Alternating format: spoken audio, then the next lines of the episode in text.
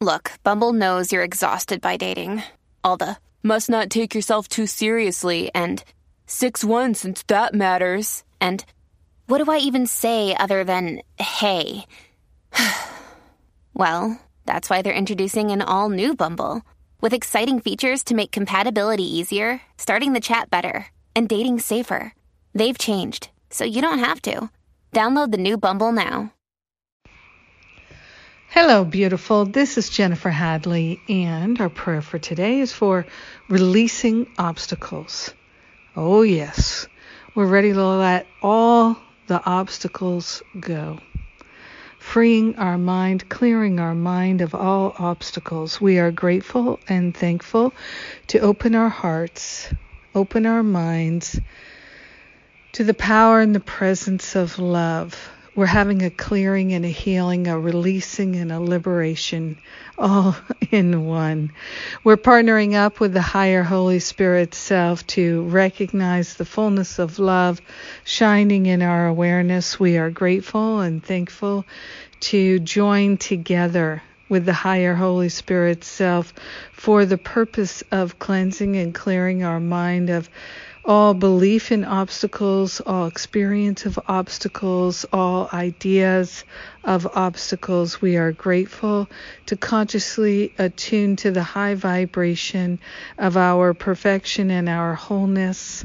All illusions of obstacles fall away, they dissolve and resolve permanently back to the root cause so we never experience them again. We are grateful to awaken from the dream of separation and to relinquish any idea that there could be any kind of a lasting block or obstacle in our awareness. We are grateful and thankful to relinquish any sense of regret, any sense of resentment. We are grateful to allow ourselves to expand into great compassion, self compassion, self love, self forgiveness self awareness. We are grateful and thankful to join together in the power and the presence of love to know the truth of our being. We are grateful. We are so, so grateful. In gratitude, we share the benefits of our healing, our expansion, our awakening, our freedom with everyone because we're one with them. In gratitude, we let it be. We know it's done. And so it is. Amen. Amen. Amen. Amen. Yes. What a blessing. We are allowing ourselves to experience a great blessing. and that's the truth of it. That's the power of prayer. Indeed. Ah.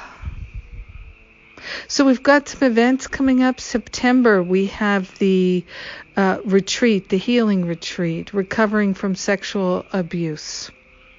And that is going to be extraordinary. And then in October, two more extraordinary events.